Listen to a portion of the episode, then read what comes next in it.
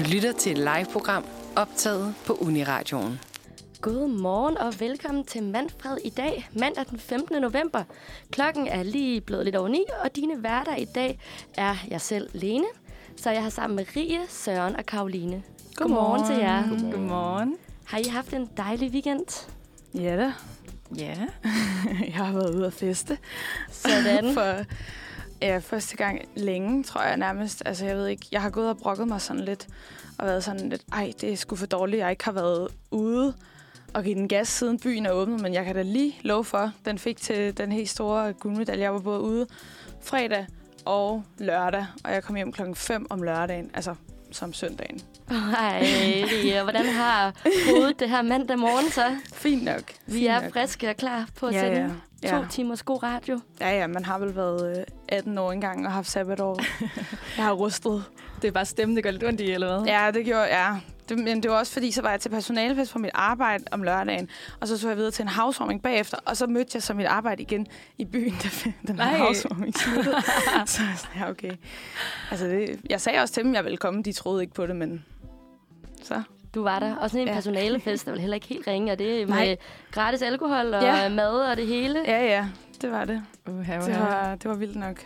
Hvad med dig, Søren? Har du øh, oplevet nogle spændende ting i weekenden? Ej, jeg er simpelthen fanget i et øh, opgavehelvede for tiden, hvor at, øh, jeg har øh, to eksamener, der skal afleveres henholdsvis den 26. november og den 6. december, så det er sådan to, og det er mine to største eksamener. Så okay. Okay. det er sådan, der er rimelig meget fucking gas på. Så det er, ja, jeg har siddet derhjemme, og øh, først havde jeg travlt med at lave ingenting, som jeg snakkede om sidste uge, og så fik jeg travlt med at skrive opgaver, så fik jeg travlt med at lave ingenting, og så fik jeg travlt med at skrive opgaver igen. Puha. Jamen, jeg vil sige, jeg er også lidt mere over øh, på Ries weekendsform. Jeg var i parken i fredags og set Danmark. Det var jeg faktisk også, Så, og det snakkede vi ja. om sidste uge. Ej, fedt, at I var det. Ja. Var der ikke bare kanon stemning? Ej, men det er fantastisk. Det er jo helt vildt, hvad der sker i Danmark med den her fodbold-eufori lige for tiden. Ja. Det er et stort fællesskab og øh, kæmpe national stolthed. Og øh, Yes. godt nok ærgerligt, at Michael lige kom til at lukke det ene mål ind, men altså, de vandt jo alligevel, så vi er glade. Ja, lige præcis. Det var 3-1, var det ikke? Jo, det var det nemlig. Ja. Og som vi sagde, altså, hvis man, hvis man skal unde nogen det, så er det jo færingene. Altså, Ja. Det er jo ligesom, altså, der var også nogle, der jokede den, det var jo at spille Danmark mod Danmark. ikke? Jamen, det sad jeg også og tænkte. Jeg var sådan, altså, jeg, der, da jeg var ude om fredagen, så var vi øh, hen og se det på en eller anden bar, og jeg var bare sådan, altså, jeg er ikke den største fodboldhej, jeg sad bare der og var sådan, altså, er det ikke også stand? Altså, jeg var helt forvirret. Ja. Men anyway, Ja. godt spillet. ja, og nu er vi så alle sammen klar til at sende to timers dejlig radio for alle jer, der lytter derude. Og vi kan jo lige hurtigt gå igennem dagens program.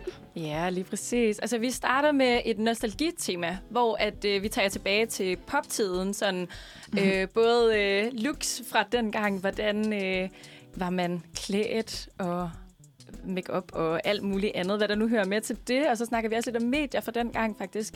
Så går vi videre derfra, øh, stadig nostalgi, til en øh, rigtig dejlig nuller musikquiz. Woohoo! Ja, ja. I kan glæde jer. Øh, og derfra så, så snakker vi lidt om det danske sprog. Både om øh, nye ord, der er kommet i øh, hvad hedder det, ordbogen, og i gamle ord, der er troet og ved at udgå. Og så, Uh-oh. ja, og til sidst så øh, får I en omgang aflivning af myter og ugens anbefalinger. Yes, for det er jo mandag, så vi er jo gået en helt ny uge i møde. Og den byder helt sikkert på en masse spændende ting, man kan opleve her rundt i København. Men øhm, nu skal vi videre til at høre Lovely Day af Bill Winters. Velkommen tilbage. Du lytter til Manfred. Klokken den er øh, 9 minutter over 9, og nu skal vi til dagens øh, vigtigste tema, som er øh, det her nostalgitema. Og vi vil prøve på at finde ud af, om poptiden er på vej tilbage. Øh, vi var nemlig alle sammen unge her i nullerne og tierne, hvor at øh, den famøse popkultur dominerede øh, i hvad kan man sige, modebilledet. Og jeg tror, at vi vi kan huske den her tid. Øhm, ja, og vi har så lagt lidt mærke til, at der er flere af de her tendenser, der øh, er dukket op igen. Så mund, den her tid, den er tilbage. Hvad tænker I? Åh, oh, det håber jeg altså ikke. Altså, ikke for noget, men jeg kan bare huske dengang, man var 11-12 år gammel, og det sejeste, det var at have en Dolce Gabbana-trøje på, som var gennemsigtig, og de der leggings med hullerne hele vejen ned ad lårene, og gud, hvor så det egentlig bare forfærdeligt ud. Men man synes jo, man var så sej. Ja. Altså, og jeg vil jo så gerne være sådan der, og så, altså, jeg kan bare ikke overskue i mit hoved, at jeg skal føle mig usej igen. øh, altså på grund af den der trend. Fordi det var mega dyrt, det der tøj jo også. Ja. Det var rigtig dyrt. Ja, altså bare de der, altså det var jo legit mærkevarer, folk de gik med. Ja, diesel og DRG Ja. og altså... Men det er det jo også nu, præcis. altså sådan noget Gani og sådan noget. Ja, selvfølgelig. Men, Men, Men altså, man var nærmest nødt til at eje en dieseltrøje for at være sej dengang, som du siger. ja, altså det var jo street creds. Altså for real. Og vi skal jo snakke lidt om, hvilket trends man ser fra poptiden i dag. Og altså, jeg ved ikke med jer, men jeg har set de der, jeg ved faktisk ikke, hvad de hedder, de der bukser, men med det der øh, bag på røven. I visebukserne. Hedder de det? Yes. Der var det sådan en maling, der sådan er splattet ud på numsen, eller Ja. hvordan er det? Ja, Ja. Det, er det. det er nærmest en McDonald's M. ja, ja, det er rigtigt. Det ligner, man har sat sig på sådan en, en nymalet jord, bare med benene helt strukket ud, og så rejse sig op igen. ja, Sådan lidt ligesom, når du skal lave sådan en håndaftryk. Det er sådan det, jeg forestiller mig. og det var hverken pænt for 20 år siden, og det er bare heller ikke særlig pænt i dag. Nej, Nej. altså det er det virkelig ikke. Altså, der er også en meget dyre print. Jeg var på loppemarkedet for nogle måneder siden. Der så jeg faktisk en med den der leopard øh, DRG-trøje på. Nej, Nej, er det, er det rigtigt? rigtigt? Ja. Okay, wow. det var vi meget enige om. ja, men det er chokerende. Jeg ved det godt. Det er dybt, dybt chokerende. Og jeg tænkte bare, go off. Men lige præcis dyreprint, det har jeg Ja. også været... Øh, altså, jeg tror, jeg er traumatiseret for den gang. Jeg kan ikke gå i dyreprint, selvom jeg godt kan se, at det er ved at blive populært, og det har været inde i flere år efterhånden. Ja. Så kan jeg simpelthen ikke få mig selv til at købe det, for det minder mig så meget om den her poptid i nullerne. Ej, men Hvor helt, det enten var altså... dyreprint eller diesel, tror jeg, man havde på. Nej, men også mig. Jeg, kan- jeg kan ikke. Altså, jeg er ked af, hvis der er nogen af jer, der bare sidder derhjemme med et eller andet leopard eller øh, zebra, men altså, jeg kan, jeg kan simpelthen ikke. Jeg ved ikke, hvad det er.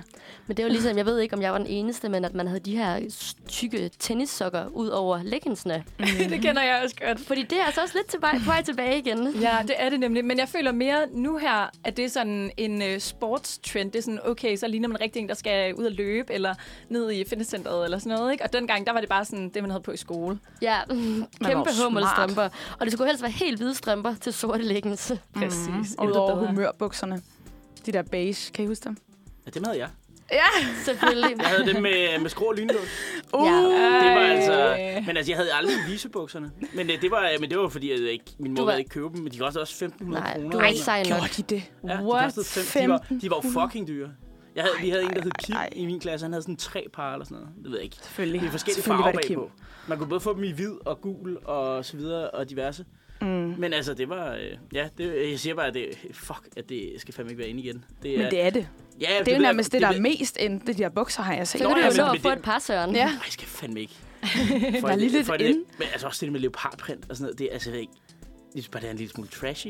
Ja. Måske, mm. det er måske bare mig. Det er, sådan, Det er jo det, man forbinder med det fra dengang, fordi det var de her push-up BH'er og meget nedringede leopardtoppe, og det blev ret hurtigt lidt billigt men, at se men, på. Men gik I til fester og sådan noget? Den periode? Ja, Fordi I, var, det- I, I, I, I er den lidt yngre afdeling, ikke? Ej, det gjorde jeg. Altså, i min by, der hvor jeg kommer fra, der var der noget, der hed minidisk. Og det var for alle de unge. Jeg tror, det var for sådan noget 4. til 7. klasse. Og øh, det var jo sådan lige i poptidens prime time, at jeg gik til, til minidisk. Man måtte selvfølgelig ikke drikke, men er du sindssyg? Altså, der blev bare givet den gas til minidisk. Altså, det var jo sådan, at folk stod og snævede til den fest. Og man var jo ikke særlig gammel. Og jeg, altså, det, det gjorde jeg ikke vel, fordi at, det ved jeg ikke, jeg tror bare ikke, jeg var så sej dengang. Men altså sådan, det var bare, folk de stod virkelig, altså jeg kan huske, man havde sådan, øhm, øh, til festerne, så havde man sådan tyldskørter på også. Altså, det, Tyldskørter? ja, What? ja. så havde man tyldskørter på til sin sådan seje DRG, leopardtrøje, og så sådan leggings ind under, sokker ud over skoene, øh, eller bukserne, Bukserne. og så mavesko på Yes. til, Ej, Og sådan fedt. alle trends i én.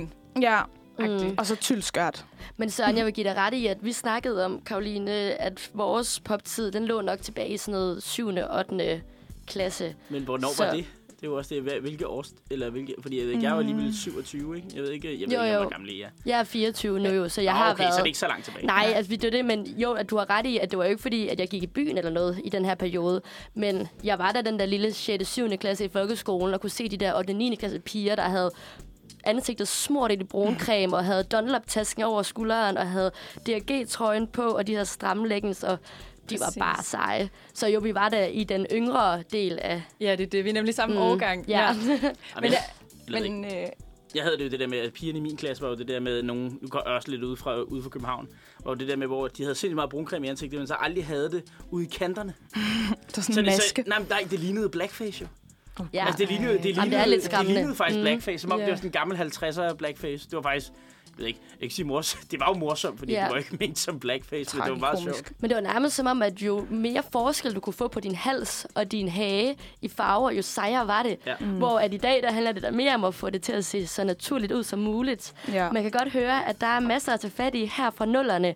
Og vi skal også snakke meget mere om det lige på den anden side af den her sang. For nu skal vi høre Nick og Jay med Tag mig tilbage, som jo også er fra nullerne. Vi fortsætter med poptiden, hvor vi nu vil snakke om de gode gamle medier fra den gang. Og kan I huske nogle medier, som fyldte helt vildt meget af jeres hverdag dengang, at det var rigtig sejt at gå med concealer på læberne og bruncreme i hovedet? Uden tvivl. Altså, jeg kan huske MSN. Det var virkelig the shit dengang. Ej, videochats på MSN. Skal vi chatte? Præcis. og man kan sende hinanden sådan nogle øh, smiley'er, der er blinket og alle sådan nogle ting. Uh, sådan animeret. Ja, ja, ja. Og det lyder rigtig sejt. Altså, yes. jeg var personligt ikke på, øh, på MSN. Jeg tror måske ikke, jeg måtte. Øh, jeg måtte heller ikke rigtig få Facebook øh, før... Jeg tror måske, jeg fik... Jeg endte med at få det, jeg var 12, men man måtte jo ikke rigtigt. Deres regler Mm. siger jo, at man ikke må, før man bliver 13. Nej, men det passer også med, hvis du er lige lidt yngre end os andre, at den periode, yeah. hvor MSN virkelig peakede, Mm. at der har du lige været på grænsen til, hvad der var. Fordi jeg kan huske, at mine venner havde det. Nå, okay. Ja. For jeg synes også, det er egentlig lidt vildt at tænke på, at man har siddet der som en 14-årig pige og siddet og s- videochattet med drengene fra klassen, og hvad man nu ikke lavede der på. Okay. det lyder øh, feisty.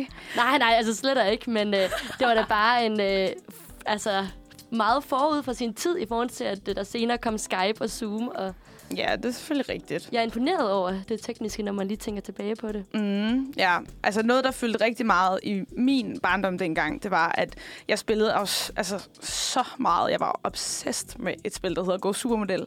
Og det var bare hver dag, og jeg tror, vi snakker i sådan noget fem år nærmest. Altså, jeg spillede det religiøst, det spil.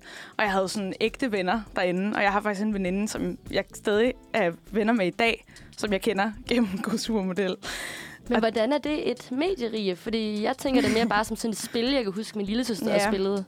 Mm, Man kunne chatte med folk derinde, altså man var jo venner. Ah. Og så var der også sådan, altså man kunne både sende beskeder til hinanden, men så øh, nogle år senere, så lavede de også sådan nogle øh, chatrum, hvor man sådan kunne gå ind, og så var man der med sådan sin øh, model, som det hed. Og så stod man der, og så chattede man lige sådan der, Nå, hvad har du lavet i dag? Og, altså jeg havde også nogle veninder, som øh, jeg sådan sad, mens vi så var inde i de der chatrum, så snakkede vi så samtidig på Skype sammen, mens vi var inde i de der chatrum. Altså det var mit liv. Der blev brugt mange timer. Jamen, det gjorde der virkelig. altså, og det, jeg ved ikke, om det var fordi, at jeg, jeg måske gik i klasse med nogle lidt stride piger, så kunne jeg ligesom aflaste der, derhjemme med mine, mine internetvenner. det var i Wow. hvert fald mit liv. Og jeg vil sige, hvis jeg tænker tilbage på poptiden, så var øh, Arto nok et af de medier, der fyldte meget i min Ja. ja. hverdag. Det ved jeg ikke med jer andre, om I havde Arto. Nej, Ej, jeg havde ikke. faktisk heller ikke. Er det rigtigt? Jeg havde heller ikke Arto. Mm. Jeg var mere, jeg ved ikke, nu er det måske også alderen her, der lidt afslører, men i min øh, årgang, der var det i starten var netstationen det helt store. Og hvad er det, Søren? Det Det er jo sådan helt... Har I aldrig hørt om netstationen? Nej. Det er jo for sindssygt, fordi det eksisterer faktisk stadig den der dag. Jeg har jeg, jeg oprettede en profil igen her forleden, bare fordi det er for grineren. Men øh, hvad er det nu, at øh, det er sådan et øh, virtuelt højhus med forskellige rum i, oh. hvor man har sit lille avatar, sin lille figur, så kan man hoppe ind i forskellige chatrum og snakke med hinanden, og så har man sin egen lille private lejlighed, som man kan invitere folk ind i, og så kan, de, mm. så kan man, fordi når man spiller længe, så kunne man opsamle point, og så kunne man købe møbler og sådan noget. Så kunne man have altså, sin mest dækket out øh, lejlighed og sådan noget. Og så var det jo, jeg kan huske for eksempel, at øh, et af de største højdepunkter, der er på det station, som der også stadig er inde på deres forside, det er dengang Malte Coin udsendte deres øh, første album.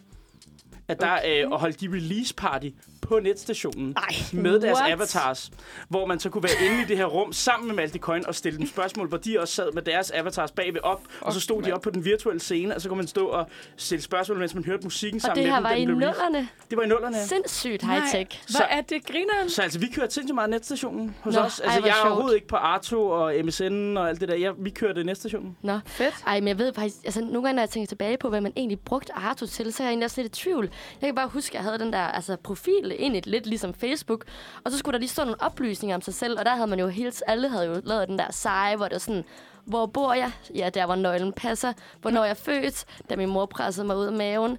Og alt, altså sådan, og jeg kan huske, at, at jeg hed Sejlene med et sæt, og det galt bare om at være så cool som muligt. Og så tror jeg egentlig bare, at man lidt sad og stalkede hinanden inde på Arthur og læste, hvad folk har skrevet på deres væg. Og det er billeder vel også. Altså, ja, der var... hvor man Og lige- selvfølgelig var det Uh. billeder, jeg havde taget spejlet med blitz. Ja, ja. Ja, selvfølgelig var det da det. Mm. Det var jo det, der var populært den Det var gang. det sejeste. Og det var faktisk også noget, der er ved at komme lidt tilbage igen. med Det her med at tage, nej, bare tage billeder i et spejl. det der ved at, øh, jeg ser det der rundt omkring på min Instagram. Ja, ja. Mm. Det er meget populært. Det er rigtigt, men ikke med blitzen rigtigt, vel? Nej, nej, nej, det er bare heldigvis i ikke endnu. generelt. Ja. Altså, dengang var det jo mere Ja. blitz, jo bedre. Jeg kan huske, man Præcis. sad og redigerede en blitz på, altså det der sådan, nærmest sådan en kæmpe stjerne. Og den der også, man satte den også nogle gange lige sådan op i øjenkrogen, sådan bling, eller sådan, hvis man havde ørering. Altså, kan I ikke huske det? Jeg havde, Jo, jeg havde, jo, jeg havde, jo, troet- Jeg havde altid troet, det skete dengang, fordi kameraerne var så dårlige, at de ikke automatisk slog blitzen fra, når den pegede ind i et spejl. Det gør kameraer jo i dag. Så Ja. det, det var altid derfor, jeg tænkte, at det skete. Og så Ej, folk nej, det var slå fuldt det Det fra. var, øh, det Det var var redigeret. Oh, ja, shit, okay. altså, Altså meningen. ja, jeg ved det. Jeg, jeg kan huske, at jeg sidder og redigerede det på. Men jeg tror aldrig, de billeder, de fik lov til at se dagens lys, blev lidt self-conscious. Jeg tror ikke lyst til at dele dem alligevel. Men øh, var det ikke sådan en, lidt en datingplatform for øh, 13-14-årige? Det, Arthur? det, det blev det jo senere hen, ved jeg i hvert fald. Ja, det kan godt være. Det tror, jeg tror igen, der har jeg måske været lige lidt for ung til at være med på den bølge. Jeg var der mere bare, fordi det var sejt, og fordi det var der, de ældre elever øh, havde profiler. Men øh, jeg kan huske faktisk for ny, altså, for ikke, altså indtil for få år siden, der kunne jeg google sejlene med sæt og finde min Arto-profil og se de der billeder og se det, jeg havde skrevet og være super pinlig over det. Men så vil jeg lige i går og kigge, fordi vi jo skulle snakke om det i dag, og så er de lukket Arto. Nå, Men Den det er er der mange år Ja, du fik, jo, du fik jo 12 måneder til at redde din profil. Ja, hvor de det er sagde, gået forbi min Hvor de sagde, at nu lukker det, men du kan downloade din profil og have det som en, ja, altså en, øh, en, øh, ja, et dokument, du bare kan åbne, hvis du gerne vil se alt det, du har skrevet og sådan noget. Nå, ej, men det nåede jeg desværre ikke, men altså, måske er det også bedre, at det bare bliver gemt i fortiden, fordi man har godt nok skrevet lidt pinlige ting nogle gange. Shit, det kunne jeg da godt forestille mig. Altså. Men øh, vi skal til at videre, og øh, lige om lidt, der skal det handle meget mere om musik fra 00'erne, for der skal vi nemlig have en musikquiz for Karoline. Men inden da, der varmer vi lige op med en sang, som er Destiny's Child med Say My Name. Velkommen tilbage. Nu skal vi have en mega fed musikquiz med banger fra nullerne. Og er I klar til det? Ja! Det kan du tro. Fedt. Okay, der er 10 spørgsmål til jer tre. Okay. Og jeg tænker, I skal blive enige om et svar, før at, øh, at I svarer. Yes. Altså med jer selv, eller er vi Med sammen? hinanden. Okay. Nej, Rie, du skal Med bare jer blive selv. enig med dig selv. Ja. kan du det? Synes du har... I, tre, det. I må blive enige om et svar, så må I... Øh... Mm. Ej, men Søren og Rie, det tænker jeg, vi klarer det her, fordi vi er jo lidt forskellige aldre og forskellige mm. steder i Danmark, så vi må da have en bred viden. Ja. Jeg tror godt, I kan næle den. Det tror jeg, vi gør. Sagtens. Nu må vi se. Okay. Det første spørgsmål lyder... Outcast kunne med det her hit fra 2003 gøre de fleste i godt humør. Hvad hed sangen? Så er der fire svarmuligheder. Og jeg ved det allerede. You think it okay. Show off. Spændende. Meget show Søren. okay. Du skal ikke ødelægge Karolines quiz. Nej, det er en rigtig god quiz. Kom med svarmulighederne. Ti stille. you think you got it? One, two, three. My baby don't mess around. Eller hey ja. Det må Altså, være jeg tænker hey, ja. den sidste, ikke? Det må være hey, ja. Den er jeg med på. Lad os prøve det. Det er nemlig rigtigt. Woo! Hey, ja. Sådan. Spørgsmål nummer to. Hvilken sanger hittede i 2006 med sangen Sexy Back? Er det Jo Nørgaard, Kanye West, Justin Timberlake eller Usher? ja Timberlake. 100 procent. I'm bringing sexy back. Okay. Er det Justin Timberlake, vi har med i studiet her? Nej, i dag? er overhovedet ikke. vores Overhovedet ikke. Overhovedet ikke, men altså... Vi siger Timberlake. Ja. Det er nemlig fuldstændig rigtigt. Okay, den var også lidt nem. Ja, ja, overhovedet ikke. Nå. Næste spørgsmål. Too Lost in You var navnet på endnu et kæmpe hit fra starten af nullerne. Sugar Babes ramte i sandhed plet med den her, men hvordan er det nu, at selve sangen starter? Er det med I'm going crazy with love for you, baby? Er det Will you whisper to me? You look into my eyes, I go out of my mind? Eller Baby, I'm too lost in you? Okay, Skal den har jeg altså ikke hørt. Det er ikke, det er ikke You Look Into My Eyes, I Got It My Mind, fordi det er ham der, hvad fanden den der... Det er en eller anden mand, der synger You Look Into My Eyes. Jamen er det ikke dem? Ja, look into my Ja, ja, præcis. Så eyes. det er ikke det. Det, det, Det er det sådan noget ikke det. outlandish eller sådan Ja, noget. men føler det, det er Outlandish, ja, præcis. Ja, så det er, ikke? det er ikke den. Så det er i hvert fald ikke den. Skal I have de tre andre muligheder Ja, igen? det Ja, kom lige. Okay, så nummer et er I'm going crazy with love for you, baby. Nummer to, Will you whisper to me? Nummer tre, baby, I'm too lost in you. Søren, vores musik. Ja, det må jeg så... Der Fuck, tager det er der aldrig lige nogen, øh, der har kaldt mig ind. Det er der aldrig nogen, der har kaldt mig ind på radioen. Altså jeg vil sige, jeg er... Øh, jeg melder pas om den her. Skal vi, vi kan vælge mellem, hvad er vi ude i? A, B og... A, B og D. Nå, D. A, B og D er vi ude i. Jeg skal ikke bare Det er jo D. bare et gæt. Jeg Ja. vil sige D. D, Den der Baby I'm Lost in You, eller, eller, eller hvad den hed. Ja, er det det, ikke med? det er det. Desværre, det var faktisk You look into my eyes, I go out of Så, my mind. så har de jo stjålet det fra Outlandish. Så Eller, Sugar... eller omvendt. Eller omvendt, Ej, tænker ej, jeg. ej, jeg, kan ikke forestille mig, at Outlandish har lyttet til Sugar Babes og tænkt, det er en god sang. Fedt, den tager vi lige. Ej, jeg tror Men- desværre, Sugar Babes kom først med den. Ikke det? Ej, fordi det Barrels of Water er fra 2001, så jeg tror rimelig meget, at... Øh, Shit, du er bare god til det der med... Altså, hvornår Der er god paratviden noget. Ja. det er også virkelig, det var min prime, det her, ikke? Nu lige... Jeg var jo jeg er fra 94, jo. Det er jo lige min gode Ja. ungdomsperiode der. Jamen, fuck. Okay. Fedt, mand. Yes. Nå, spørgsmål, spørgsmål nummer 4. Hvilken gruppe stod bag hittet Don'tcha fra 2005, hvor hverken musikvideoen eller sangteksten var særlig børnevenlig? Altså, er det, Don't you wish you were one er det like Pussycat Dolls. det er Jo, det Pussycat er det. Dolls. Det, I behøver ikke engang nogen svar, men nej, det det var er ikke- nej, det Pussycat Dolls. Vi elsker nullerne! Ja, tak. Okay, spørgsmål nummer 5. Akon gav os mange gode sange i nullerne. Blandt andet Smack That, som han lavede sammen med en anden populær herre. Men Ja, ja. hvem var det? Eminem. Er det deres endelige Det ved jeg faktisk ikke, men øhm, jeg stoler på Søren. Fordi Eminem producerede for Akon på det tidspunkt. Det er derfor, han er med på verset. Og han sidder inde på en stripklub og får en lapdance i hele musikvideoen. Jeg kan slet ikke huske den musikvideo. Så ikke Boogie-listen og... Jo, jeg så. Boogie. Boogie, det var fandme også øh, mit liv, for jeg havde ikke de der betalingskanaler, så jeg kunne kun tage DR. Altså, Boogie er fantastisk der, hvor at han, Mm. altså, det, hvor de har Jackass inde. Det er jo det fedeste fra dengang. Men Ja. ja, det er 100% Eminem i den. Man savner virkelig Boogie-listen. Ja, det gør Og- jeg. Og, og det er nemlig Og Tokyo rigtigt. Hotel. Ja, det er Yes. Eminem, ja. Ja, det var Eminem. Okay, videre til spørgsmål nummer 6. Det endte altid ud i en rap-konkurrence, når Gwen Stefanis Holla Back Girl blev sat på, og det gør det jo lidt stadig, ikke? Færdiggør sætningen A few times I've been around that track.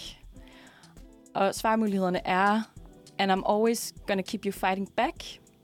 Eller nummer to, So let's say you're never gonna hear of that. Nummer tre, And you know you'll never do it like that. Eller nummer 4, so it's not just gonna happen like that. Er det ikke nummer 4? Åh, oh, jeg ved ikke, det er bare... Det, det er fordi, jeg kan aldrig rigtig tydeligt høre, hvad det er, hun siger i den sang. Jeg er ret sikker Altså, på, det er nummer 4. Det okay, men så stoler jeg på det, Ja. fordi, Ja, jeg, jeg, jeg, fordi jeg, jeg prøvede at lytte efter sådan ind i mit hoved, at det kunne være dem alle sammen, når hun Ja, siger ja, det kunne det. Jeg vil også sige, at mit svage punkt i livet, det er virkelig sangtekster. Hvis jeg spørger alle mine venner, jeg aner ikke, hvad de synger, og jeg synger altid bare mine egne tekster.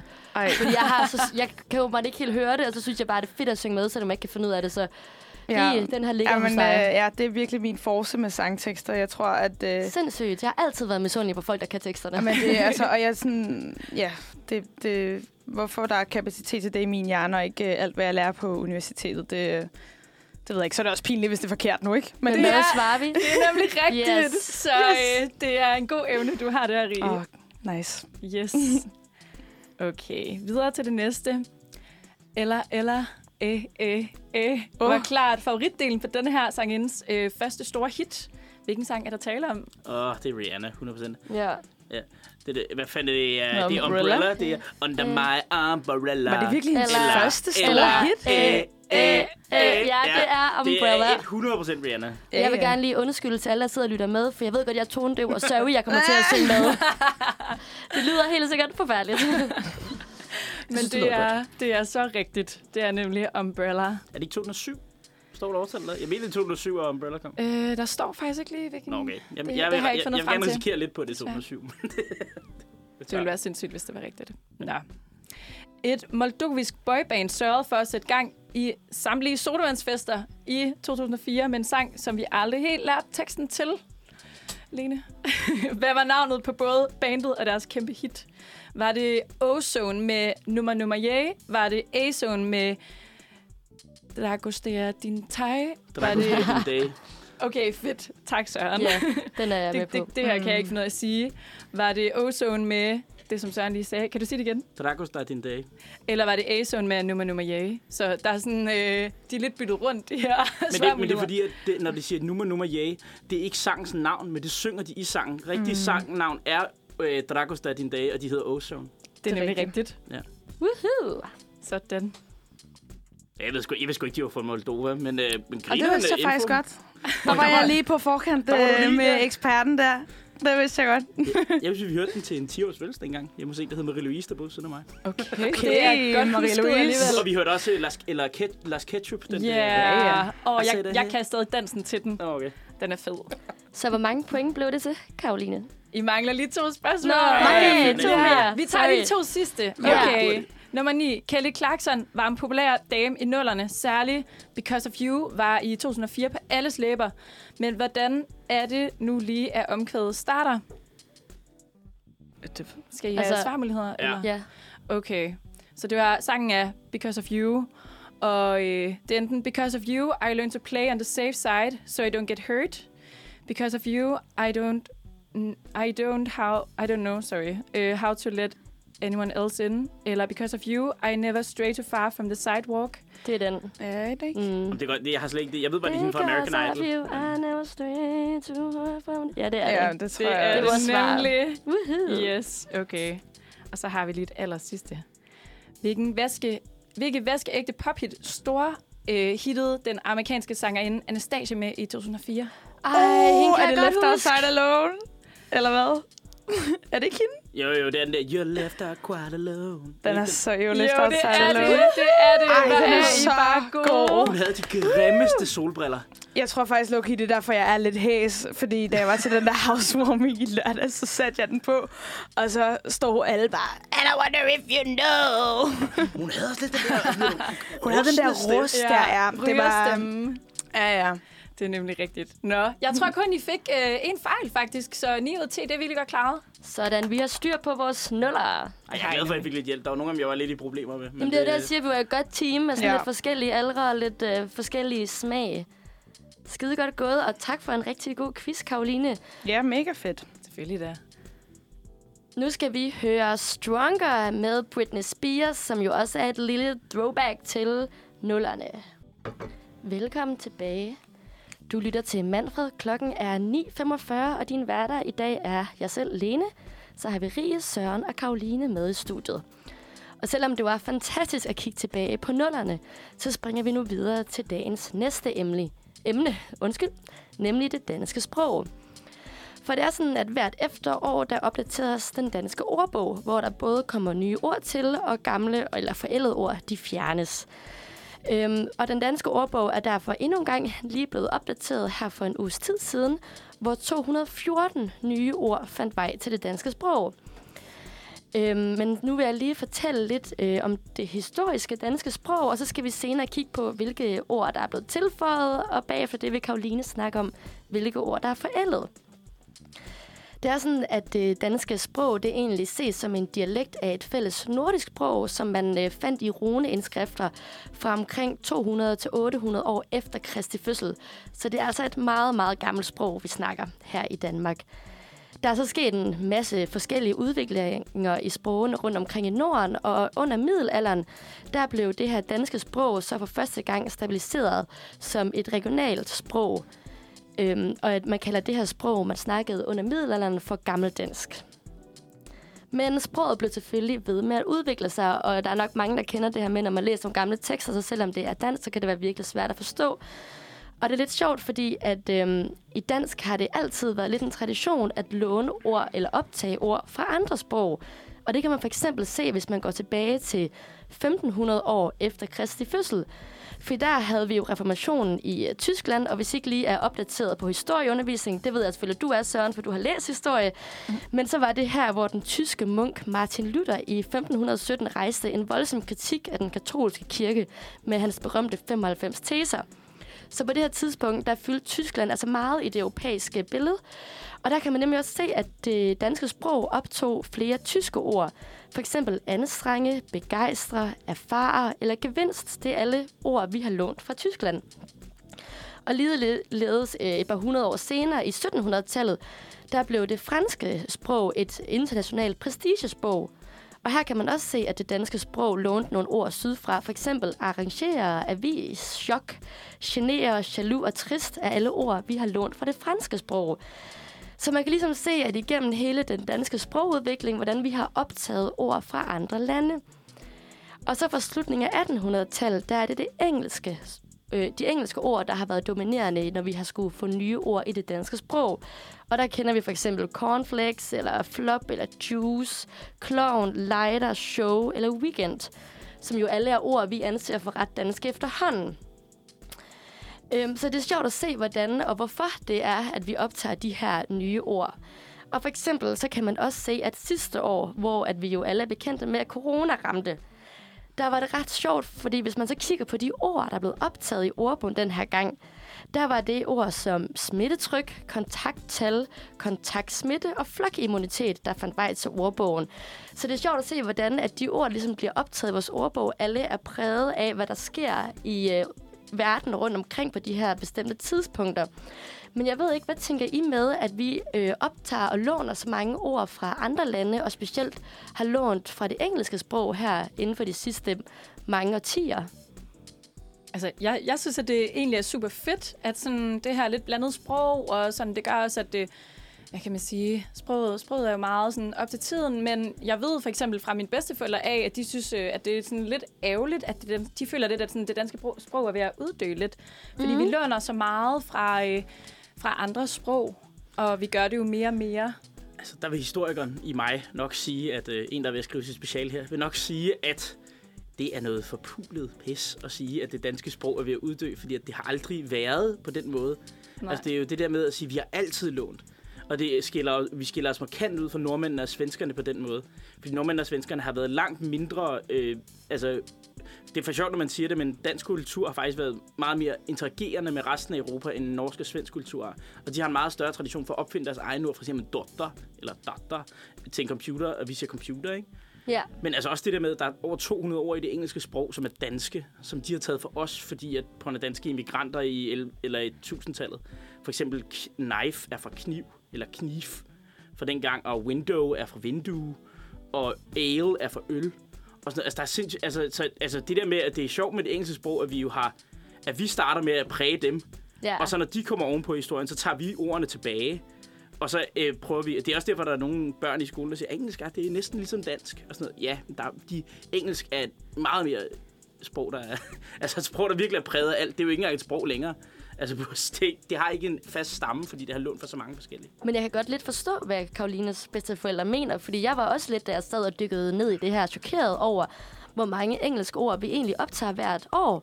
Og der kan jeg godt lidt tænke sådan, hvad som 100 år snakker vi nærmest bare engelsk til den tid, og hvad, og er, er det overhovedet øh, et problem, eller vil det være en god ting, at vi ligesom får øh, blandet landenes sprog rundt omkring i verden?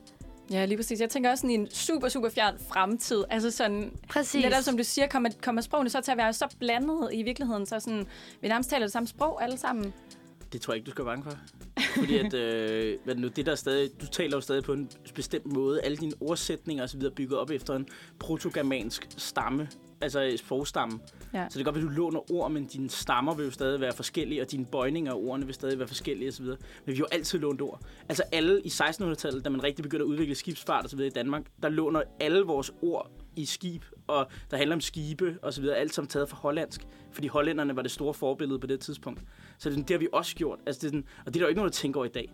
Så om 100 år, så er der sikkert nogen, der ikke tænker over de der engelske ord om, at det er lånt og så videre. Altså, det, sprogene udvikler sig bare hele tiden. Det er ligesom det der med at sige, at man skal, tale, man skal kun tale dansk på universiteterne og undgå fremmedord.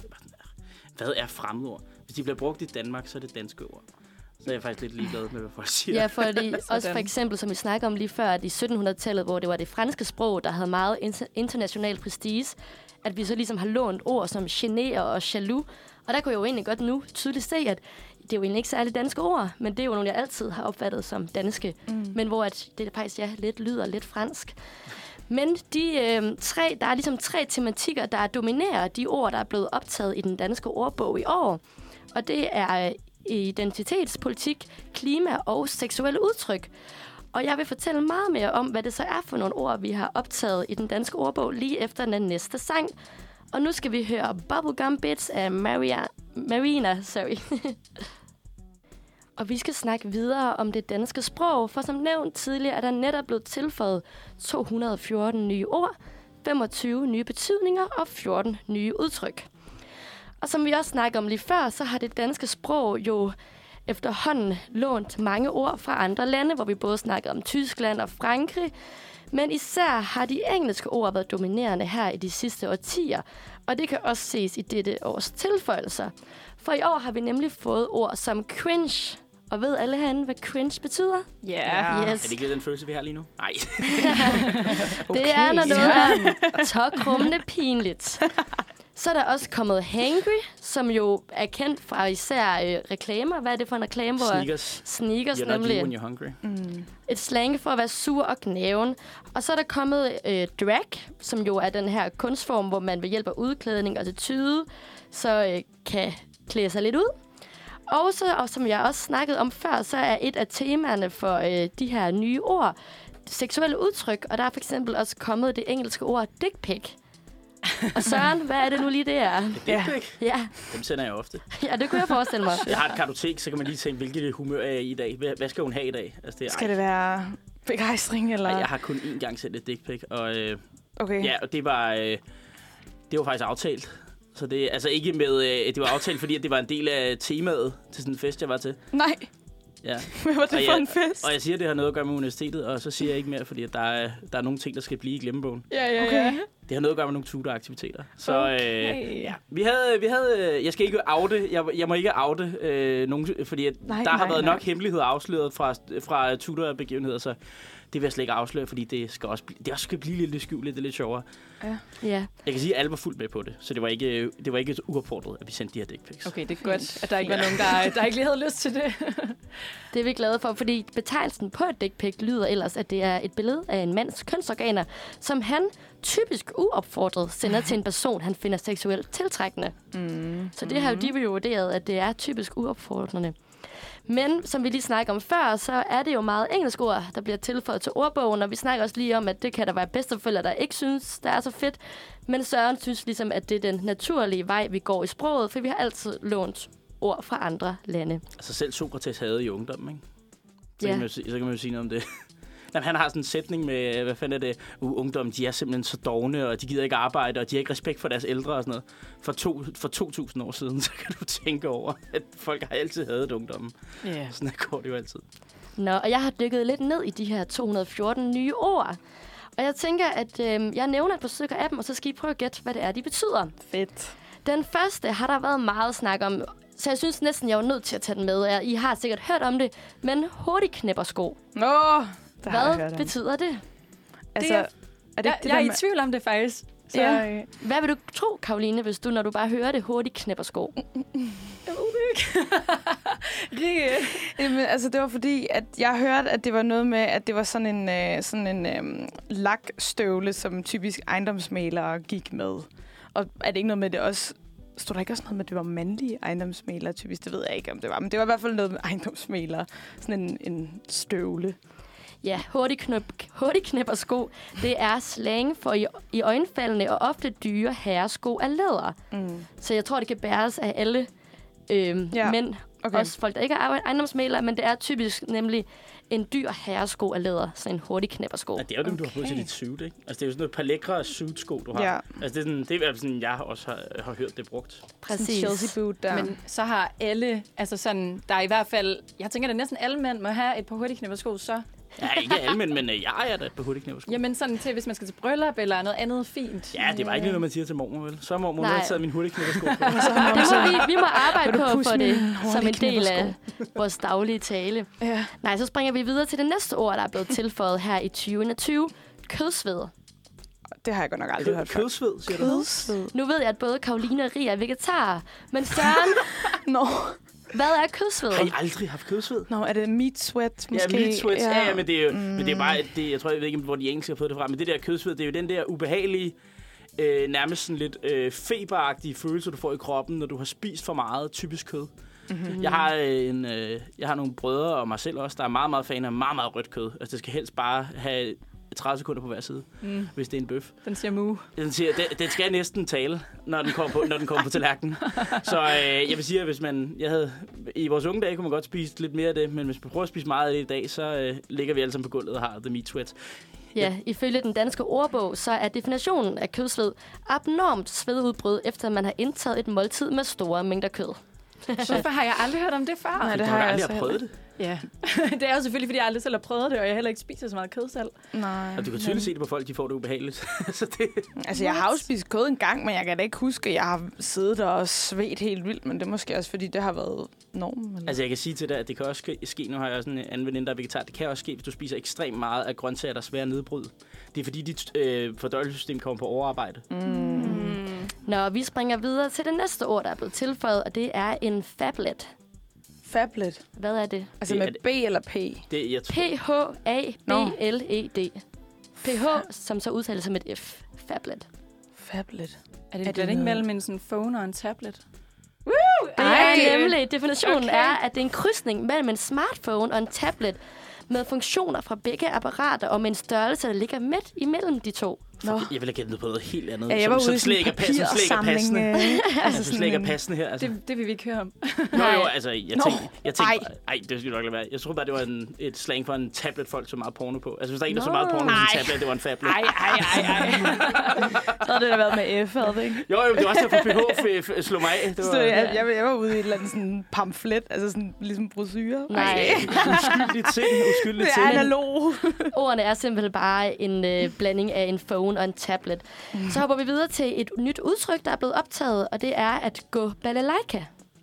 Balalaika. Yes. Hvad, den øh, kommer fra et interview, er den ikke det? Det kan jeg ikke lige huske.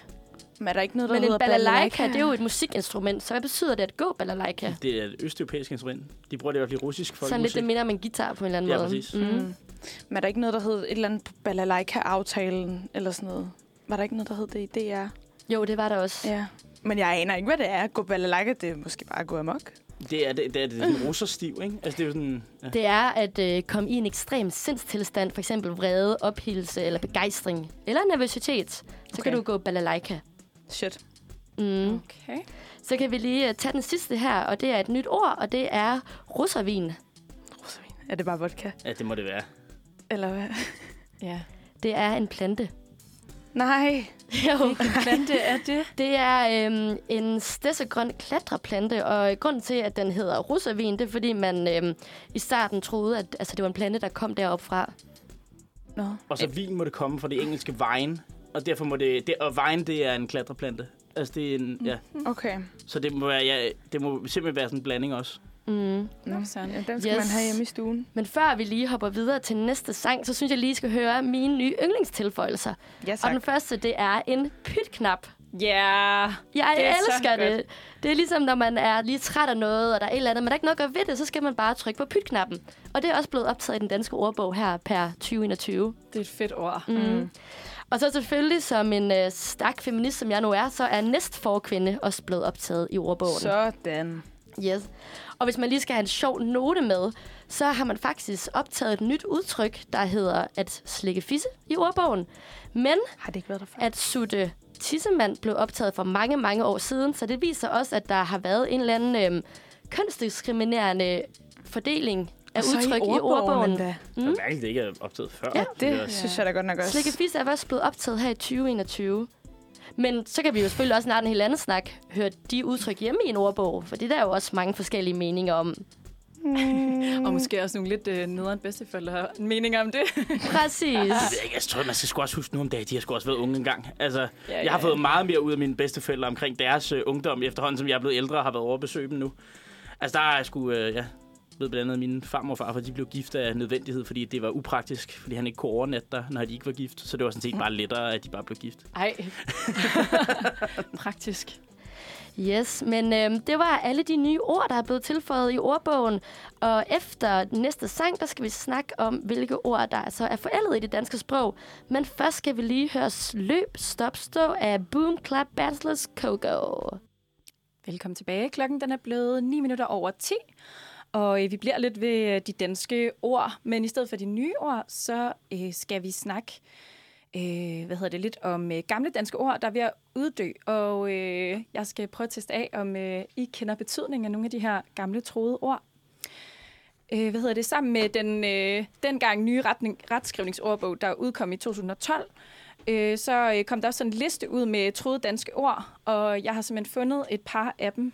Øh, nu skal I så prøve at gætte, hvad betydningen af de her ord er. Mm-hmm. Meget spændende. Ja. Ja.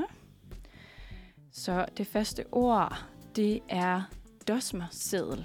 Hvad tror I, det betyder? Det ved jeg faktisk godt. Det betyder indkøbsseddel. Gør det ikke det? Jo, sådan en indkøbsseddel eller huskeseddel. Ja. Jamen, det er nemlig rigtigt. Ja, det siger min far nogle gange for sjov. Sådan, jeg skal lige have min dosmerseddel med ned at handle. Ej, Er det er det rigtigt? rigtigt? Ja, det, det havde jeg aldrig hørt om før. Er det Jo, jo. sjovt, at han bruger det. Jamen, det, det gør han. Det, det er kun derfor, jeg ved det. Men han, altså, han bruger det jo ikke. Sådan, han mener det jo ikke. Nej. Han, øh, han, er- han gør det ironisk, ikke? Så den kendte jeg godt. En, hvad siger du, det hedder? En dosmerseddel. Dosmerseddel. Mm. Ej, det er et fedt udtryk. Ja. Ja. Kan man skal begynde at bruge det? Jeg skriver dosmerseddel på telefonen. Bruger I det virkelig ikke? Dosmerseddel. Jeg siger sgu stadig engang. Men det skulle også, Det er ligesom min far. det skulle også historiestudiet, tror jeg. Der gør, det gør noget ved dig. Nej, hvis det ikke er os, der holder i live, hvad fanden holder det så i live? Min far.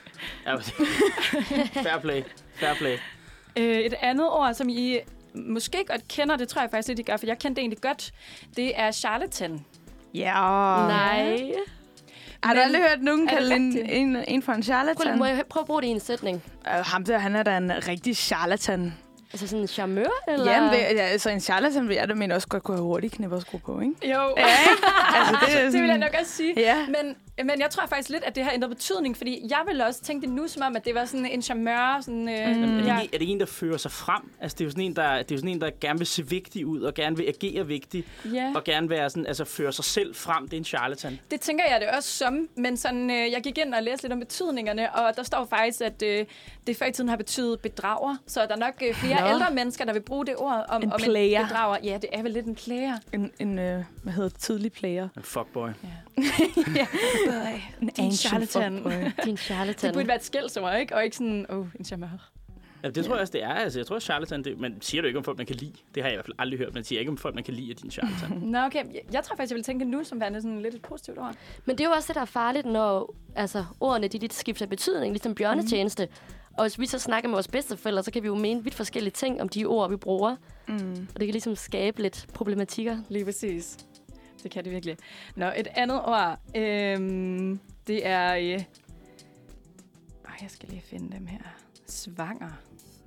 Det, det må jeg vel næsten være lånt fra det tyske. Er det ikke gravid? Jo, Jo, jo, det. Det er nemlig gravid. Der er der grund til, at det hedder svangerskab. Jamen, det var også Mm. lige det, der sådan poppede op i mit hoved. Ja. Men, men man bruger det jo ikke længere. Og jeg er faktisk lidt i tvivl om, hvordan man har brugt det. Om man vil sige sådan, jeg, jeg er svanger, eller... Ja, ja. Ja, for det Ja. siger man jo på tysk. Der er man svanger, så er man gravid.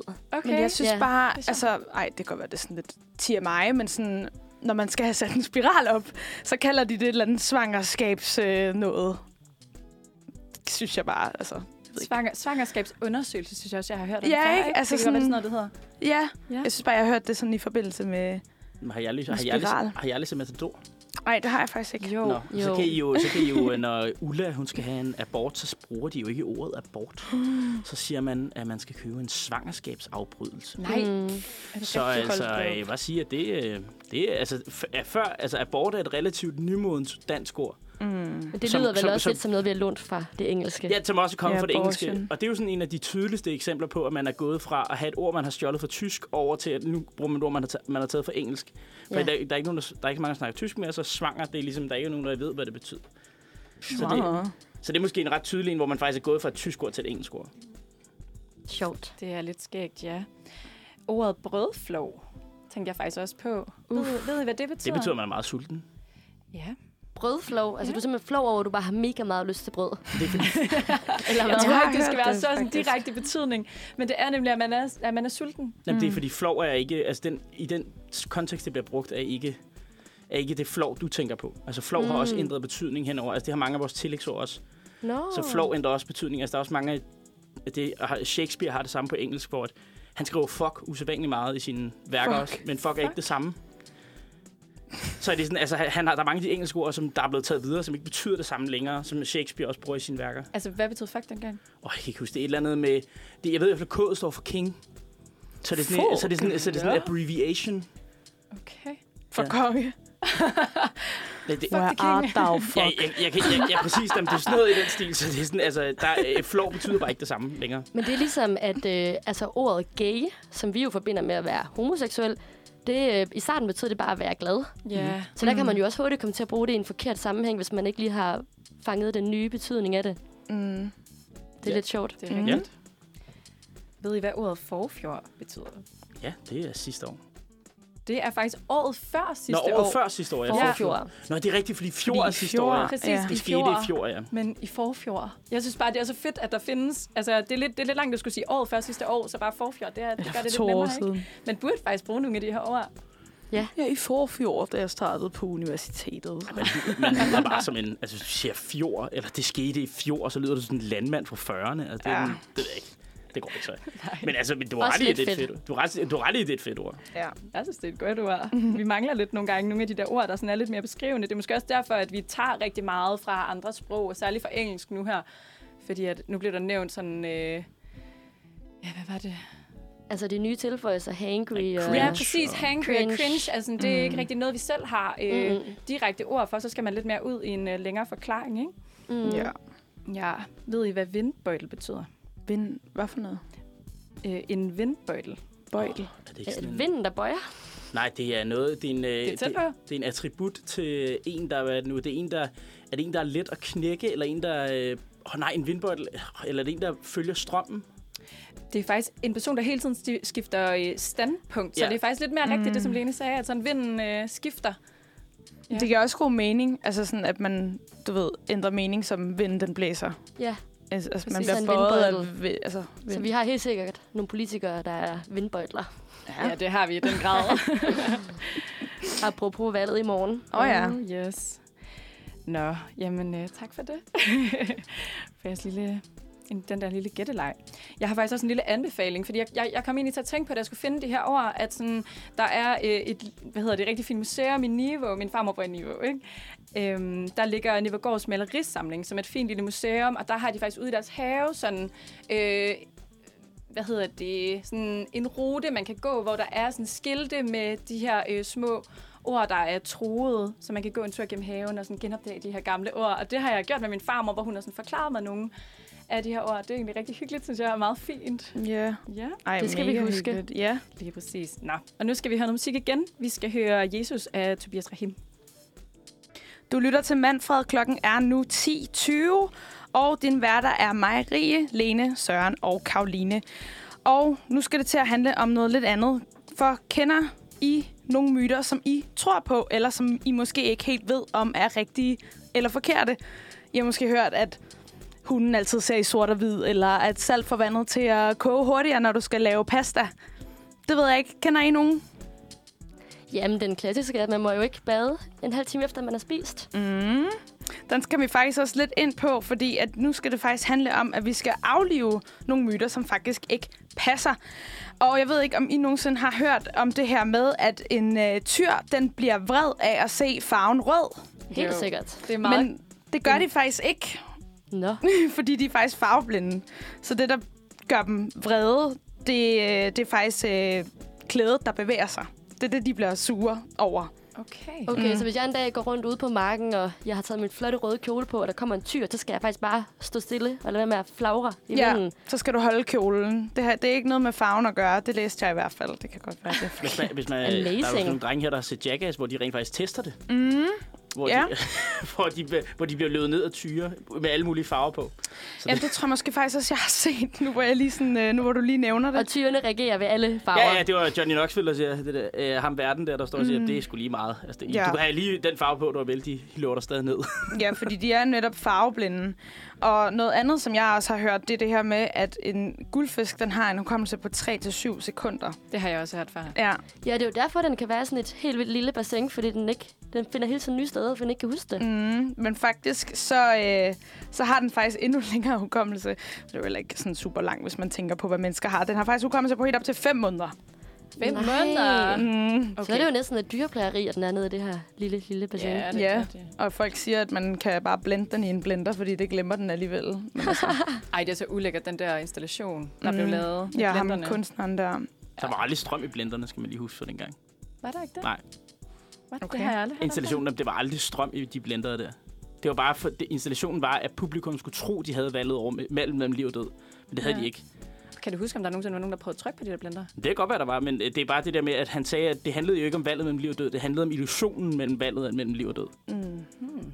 Så det, ja, det er også en ting for, for det meget interessant.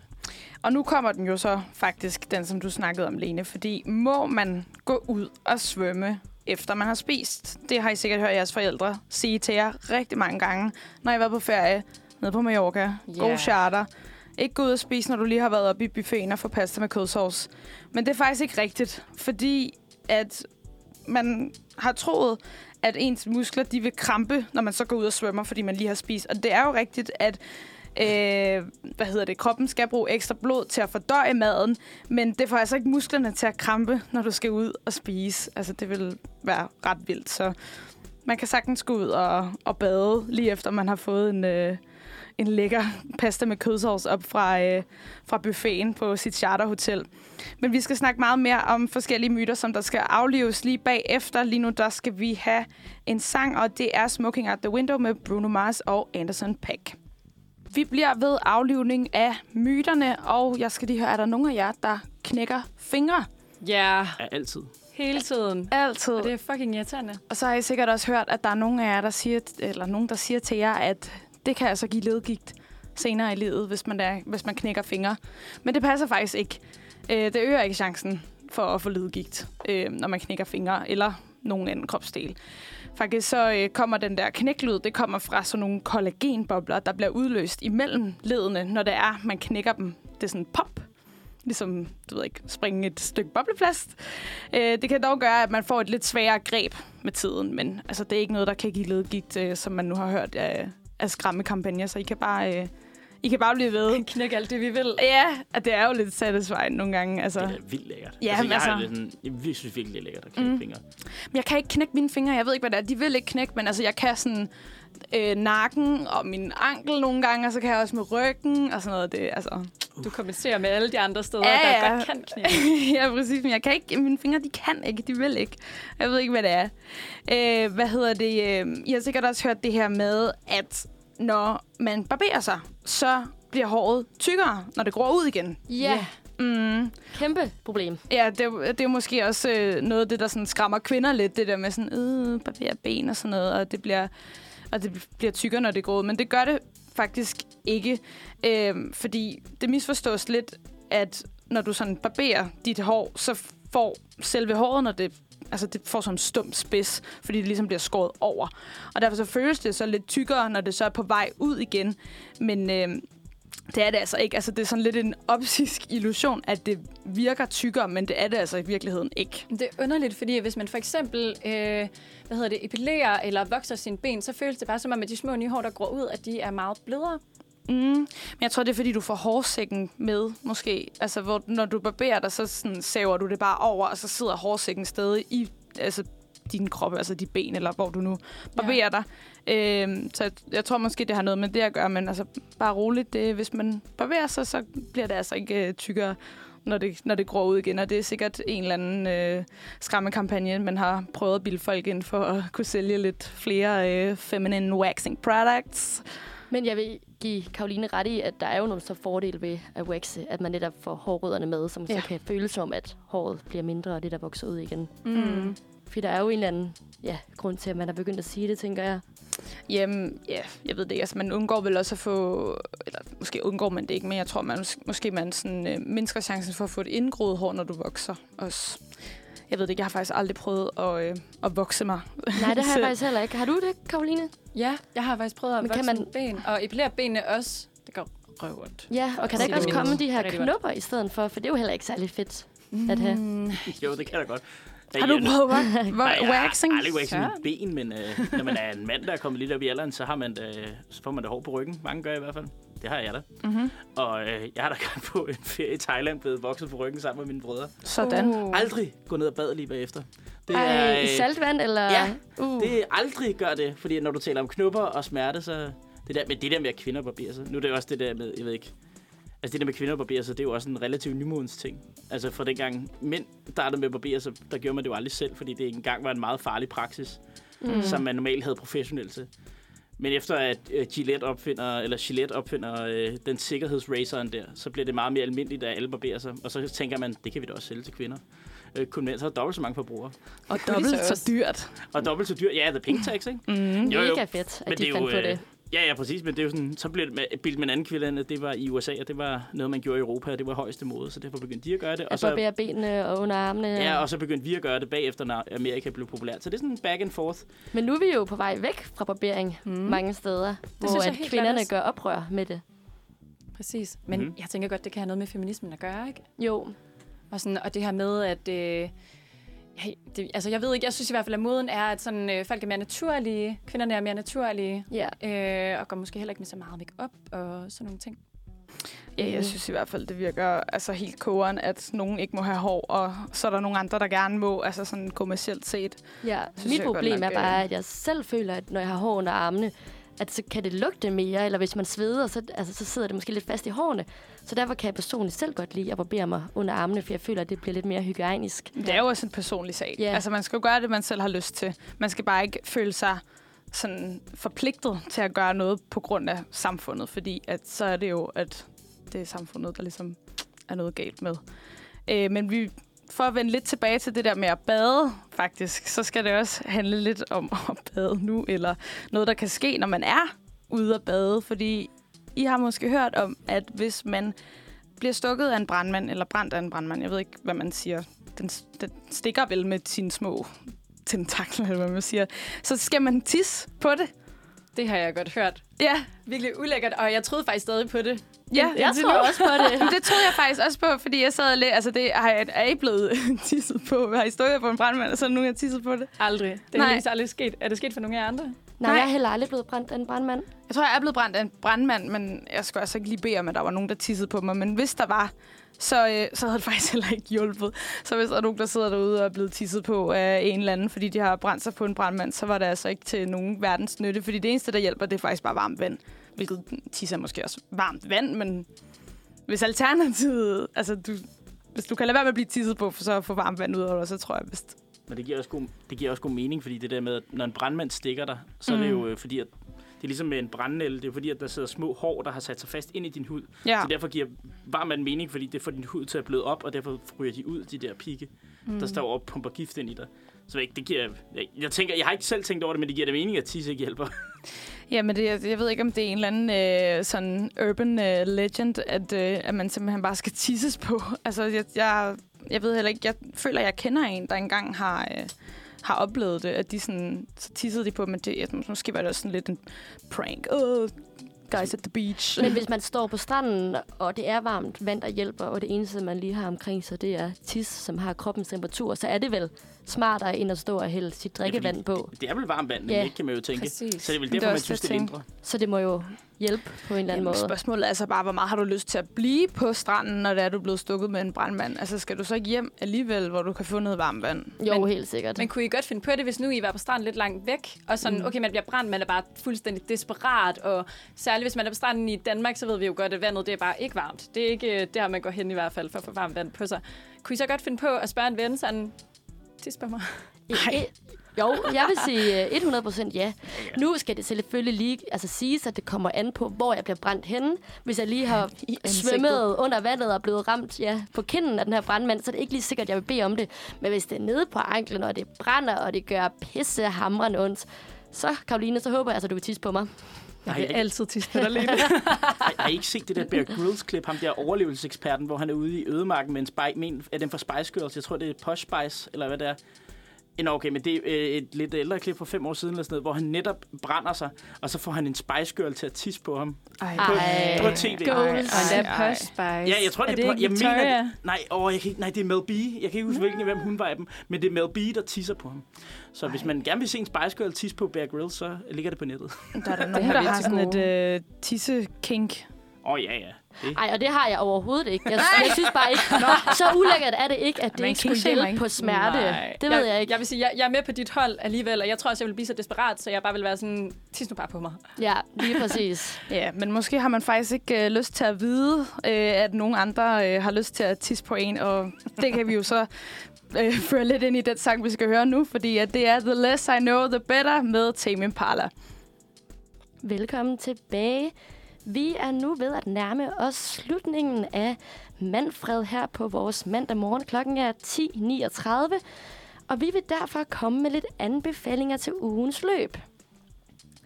Og som øh, den første, hvilket vi alle sammen opfordrer jer alle til, er selvfølgelig at gå ud og stemme til regions- og kommunalvalget i morgen. Ja, stem for helvede. Vigtigt. Husk det. Stem, stem, stem. Mm.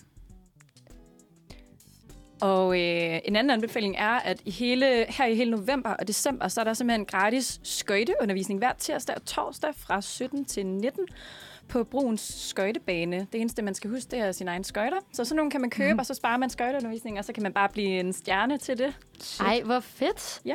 Men kan man også lege skøjter, hvis man ikke har sin egen endnu, eller skal man have sin egen medmund? Jeg er lidt i tvivl om det. Altså, øh, jeg synes, der stod, at man skulle øh, huske egne. Ja, så det er nok påkrævet. Lige præcis. Men du siger, hver torsdag fra 17 til 19? Tirsdag og torsdag simpelthen fra 17 til 19 på Bruns skøjtebane. Fedt. Okay. Ja. Noget andet spændende er øh, på øh, SH i Kødbyen. Der er der sådan en øh, science fiction musical, der hedder Solastalgia, der varer 48 timer. Det lyder lidt crazy, Ej, synes jeg. Øh, så det vil sige, at øh, man kan komme og gå, som man vil. Og øh, altså, det er fra fredag til søndag, og prisen det, den er jo 155 kroner. Det synes jeg lyder ret vildt. Sover de så ikke dem, der er med? Jeg tænker, at det, det er sådan lidt på skift. Måske, Så går de lige ud og tager en nap. Ja, at okay. det sådan kører i hold eller noget. Det er dedikeret i hvert fald. Altså, Meget. altså som skuespiller, men også øh, hvis man sidder der alle 48 timer og ser det Ja. som tilskuer. Ej, det lyder virkelig fedt. Også bare noget nyt og anderledes. At prøve. Jeg ved det ikke. Det lyder ligesom de der boom-ins fra 70'erne og 60'erne, der var Hvad- inde i København. Hvad var det for noget? Boom-ins, det er sådan noget, der var på de gamle, hvor man også lavede sådan noget eksperimentelt teater og sådan noget, og Gasolin startede også med at spille på Boom-ins og sådan noget. Det var sådan nogle små klubber, hvor man lå ned og røg hash og tog stoffer, og så spillede folk skuespil op på scenen, og så var det sådan en never-ending teater, der var kørt i flere uger. Det lyder for vildt. Ja. Jeg har faktisk ikke hørt om, at vi sådan i øh, København har nogle øh, klubber eller steder, man kan gå ind, hvor de bare har sådan døgnåbent i, i løbet af en hel weekend. Men jeg har hørt om, at det skulle findes i Berlin, hvor der er sådan nogle techno-rave-klubber, hvor man kan komme og gå, og så kan folk komme klokken 8 om morgenen, hvis de vil det, og smutte klokken 16, eller de kan komme øh, om natten, og ja, det ved jeg ikke. Altså, man kan bare hoppe ind og ud. Så alle, der også har natarbejde, kan få lov at komme og fest om dagen, hvis de kører en lidt anderledes døgnrytme. Det lyder også som en vild livsstil. Arbejde om natten, fest om dagen. Det er vel bare det modsatte af, hvad vi gør. Vi går i skole om dagen og fester om natten. Ja, yeah. Det er det vel egentlig. Apropos fest om dagen, så en anden anbefaling er, at der er rave på H15 fra kl. 16 på søndag. Så øh, for satan. Ja, ja, ja. Altså, så er det bare med at komme ud. Det er det nemlig. På en søndag, Men, det er men jeg, spændende. det er lidt spændende, men jeg tænker, der er mere dans og mindre alkohol der, så jeg tænker, det er for dem, der bare kommer for sådan, at få en dansefest. Og så, øh, det starter jo netop allerede kl. 16, så kan man komme der, og så kan man måske slutte klokken 8 om aftenen eller et eller andet. Gå hjem, få en god nat søvn og tage op på arbejde mandag morgen. Det er for alle dem, der skulle til Climax på lørdag, men det er blevet aflyst, fordi Holland har lukket ned. Så. Nå.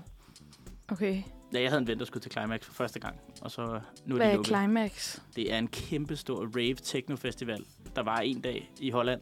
Nå. Som er sådan, det, altså det er det ultimative, hvis du gerne bare vil fyre den af. Det er bare 18 timer, bare brav, brav, brav, brav, brav. Mand? Det tror jeg slet ikke, jeg kunne holde til. Ja. Mm. Så hvis man er gået glip af det, så kan man kompetere lidt på søndag ved at tage til rave. Jeg tror ikke, det er det samme, men... Øh, Ej, hvor er det også ærgerligt, at de ikke lige lukkede ned. jo, det er jo det. det er Så det var tæt på, at man kunne have nået det. Ja, jeg havde nogle venner, der skulle derned. De sad alle sammen på mobilen hele fredag, og sad og tænkte, nej, nej, nej, nej, nej, og så, nej. Nej, så er er der. Så kan du sige til dem, at de kan tage på H15 på søndag. Ja, jeg tror, de skal ud og være stive alligevel, så det finder de nok ud af. Nå, hvis man ikke er så meget til øh, druk her i den kommende weekend, så kan man også tage til julemarkedet i Frederiksberg Have på lørdag og søndag. Det skulle være rigtig hyggeligt. Det Og dejligt. så øh, som en lille Aarhusianer, der er gemt i mig, så kommer AGF også og gæster Parken, uh. hvor de skal spille mod FCK på søndag kl. 16. Så det kunne man jo også til at se, hvis man havde lyst til lidt bold. Sådan. Fedt. Det skulle i hvert fald blive øh, forhåbentlig et fedt opgør mellem de to største byer i Danmark. Ej, det siger jeg kun fordi, at AGF de er lort for tiden, og jeg håber, at de kan spille op mod FCK. der er en ægte fodboldfan gemt i dig, Line. ja, min mor, hun er øh, stor AGF-tilhænger, så vi har- ser alle kampene derhjemme, og jeg er også selv vild med at være på stadion. Der er bare noget fedt ved bold og et par øl og god stemning jo. Der er rigtig god stemning. Jeg vil sige, det er ikke, fordi jeg selv tager så meget bold ud over landskampene, men, men der synes jeg også, der er rigtig, rigtig fed stemning. Så efter den her sommer med landskampe, der kunne jeg lidt bedre forstå alle mm. Mm. de glade fodboldfans. Lige der er mange, præcis. der er kommet ombord på det. Altså Det er efter der. sommeren. Men Ja. det var også, fordi det var en folkefest jo. Mm. Mm. Jeg, jeg har haft øh, sæsonkort derind til i mange år nu, men det er, jo sådan, det er sjovt, hvordan det har udviklet sig. Da jeg sad derinde, så sådan til topkampen i gruppen til VM-kvalifikationen til 2018, der var jo 18.000 på stadion. Nu er der fyldt mod Færøerne, hvilket er ret fucking Jamen, det sindssygt. var en fantastisk oplevelse i fredags. Også fordi det var en fredag aften, så det var bare... Folk var så stive. Jamen, det var helt vanvittigt. Så stive. Mm. Altså, jeg har aldrig... Jeg sidder på øh, neder B, der hvor det går fuldstændig amok, og der, jeg har aldrig set folk være så stive. Over en røde mur. Ja, ja, over ja, røde var mur. der Jeg også. Har, altså, folk... Altså, ej, folk var så stive. Jeg har aldrig set det. Men jeg synes også, det er... Altså, fordi så da vi gik ud derfra, jeg var derinde og set med min kusine og fætter, og så siger min kusine sådan lidt stille, hvad, hvad endte resultatet egentlig? Og det viser også meget godt, at man er jo derinde, og man har det virkelig sjovt. Men det er faktisk ikke meget fodbold, man får set, fordi man laver alt muligt andet. Jeg var også lige hjemme og se highlightsene bagefter, for jeg lige kunne være sådan, nå, det var sådan her målene blev scoret. Men jeg tror også bare lidt, at folk har savnet sådan nogle gode fester og den her fællesskabsstemning, fællesskabsfølelse, der er omkring øh, landskampene og sangene og så videre. Det er da super fedt. Lige præcis. Og så selvfølgelig også lige øh, vores sidste anbefaling er, at i aften, der spiller Danmark jo deres sidste kvalifikationskamp til VM kl. 20.45. Så den kan man jo gå hjem og se i fjernsynet, eller Mod tage ud på en bar. Skotland. Skotland. Fedt. Det bliver, Skotland. Øh, og Skotland jagter at kunne få hjemmebanefordel i øh, playoff-kampene, fordi de er sikret nummer to. Og Danmark øh, jagter koefficientpoint, og så selvfølgelig, hvis de kan vinde, at gå, at gå med lutter sejr gennem VM-kvalifikationen. Tror jeg faktisk for første gang nogensinde, hvor jeg lige at tjekke. at Vi har aldrig gjort før. Så Mhm. øh, det er der også meget få nationer, der har gjort før os. Så øh, det håber jeg da, at det vil blive nice. Ja, og jeg læser også lige, at Jens Dage, FCK og tidligere AGF'er, for første gang er blevet udtaget i truppen. Så det var spændende, om han kan få lov at få sin debut på Det landsholdet. er altså også, fordi de har sparet alle. Altså, hvis du har en problem med store tåen, så er du blevet sparet den her gang, fordi der er intet at spille for for Danmark. Så Nej. alle, der bare har lidt maveonde, har fået besked på at blive hjemme. Så det er... Men hvis man keder sig, så tænd for fjernsynet og se kampen. Det er fedt, og det er ellers se? fællesskab, og det er Danmark. Hvad skal du ellers se? Præcis. Sluk for alt det andet. Men nu hopper vi videre til Lord Siva, der har lavet en ny sang, der hedder Sig det. Du lytter til Manfred. Klokken den er blevet 10.50, og din værter er Lene, Rie, Søren, og jeg hedder Karoline. Og vi skal til at runde af så småt. Vi har da haft en rigtig øh, dejlig mandag indtil videre, synes I ikke det? Det Jo. synes jeg helt Det bestemt. super hyggeligt. Ja, det Altid har det. hyggeligt at komme her i jeres selskab. I lige måde, Line. Og vi har fået snakket lidt om øh, nullerne og poptiden, og om der er nogle trends, som øh, vi så, der var på vej tilbage. Det var der tydeligvis. Vi fik snakket lidt om Iviso-bukserne med Ja. øh, mågen på røven. Puha, og vi håber ikke, at der kommer alt for meget tilbage. Nej, ikke så meget med. præcis. Men det er jo spændende, fordi trends siges jo at gå igen og igen, så det kan jo godt være, at vi er på vej ind i en ny poptid. Hvem ved? Det frygter jeg lidt. Og der var jo også tydeligvis nogen, der synes det var sejt dengang, så det kan jo ske igen. Det kunne du sagtens. Men øh, vi er ikke alle lige med på bølgen endnu, kan jeg godt fornemme på det Ej, hele. det, det er vi godt nok ikke. Nej, lige præcis. Det var vi ret enige om i hvert fald. Så har vi fået snakket lidt om det danske sprog. Både øh, de nye ord, vi fik et par facts på banen om dem, og så har vi snakket lidt om, hvad, hvad de betyder, nogle af de nye ord, der er kommet med i øh, ordbogen. Der var blandt andet snak om hurtigknipper øh, skoene, yes. som er de her flotte, pæne øh, herresko. Og så husk på pyt-knappen, og husk, at der er simpelthen ikke noget at gøre ved nogle trælse situationer nogle gange, og så er det altså bare med at sige pyt. Yeah. Det tror jeg kan hjælpe rigtig mange. Har I nogensinde brugt en fysisk pytknap? Ja, Jeg vi, kan ha- se, man kan få dem. vi havde en på den højskole, jeg gik på, der hang op på væggen, og når man så var sådan lidt, åh, hvor irriterende, så kunne man bare lige gå hen og give pyt-knappen et dask. Jeg har også været folkeskolevikar, og der, har, øh, der brugte vi den også i nogle af de små klasser. Der var også en pytknap. Ja. Er der så sket noget, når man trykker på den her knap? Har det sagt en lyd eller eller andet? ja, den pyt-knap, vi havde, den sagde sådan noget med sådan, du er sej, bare fortsæt, eller sådan. Den kom Ja. lige med sådan en lille kompliment og sådan et lille... Uh, skidt med det. Ja, præcis. Eller sådan noget, lige sådan, kæmp videre, Ja. eller Hvor er det fedt. fuck det. Ja. Hvor stod bare en knap, Ja, okay. som bare klikkede ned. Det var der ikke råd til i folkeskolen. Nej. Nej, jeg tror egentlig bare, det var det der med, at det var en fysisk ting, at man så committer sig til, okay, man siger pyt. I stedet for, at man siger, ah, sig det bare pyt. Hvis man så har en ven ved siden af, kunne det godt være, at de skulle sige sådan, du sejrer, du kan godt komme igennem det, kom så. hæb, hæb lidt på hinanden. Kan indspille på sin telefon, så kan man lige afspille den imens. Sådan. Ja, man kender ikke det der med, når man sidder fast i trafikken og altså ude, og ude at køre, og man skal nå et eller andet sted hen, og det startede på et, tids, på et bestemt tidspunkt, og man godt kan se, at det her det når jeg virkelig ikke, for der er så meget kø, og man sidder bare i sin bil og bliver endnu mere og mere arg og stresser op, og puh, jeg kan nå det ikke, og åh oh, nej. Og der er jo ikke andet end at gøre end at sige pyt, fordi bilerne foran dig, de kører jo så hurtigt, som de nu kan, og du sidder i trafikken, og der er simpelthen ingenting at gøre. Hvor man bare skal lade være med at stresse det op ind i sit eget hoved. Ja, yeah. det skal man nemlig. Vi har også fået vendt nogle myter, så nu kan I... Øh nu kan I jo spille rigtig smarte, når der er nogen, der siger noget til jer omkring, at I ikke må øh, gå ud og bade, når I lige har spist. Så kan I være den der irriterende type, der er sådan, faktisk så må man faktisk gerne det. Jeg hørte i Manfred. ja, jeg hørte det. Det hørte jeg lige Manfred. Det var en smart person, der sagde det.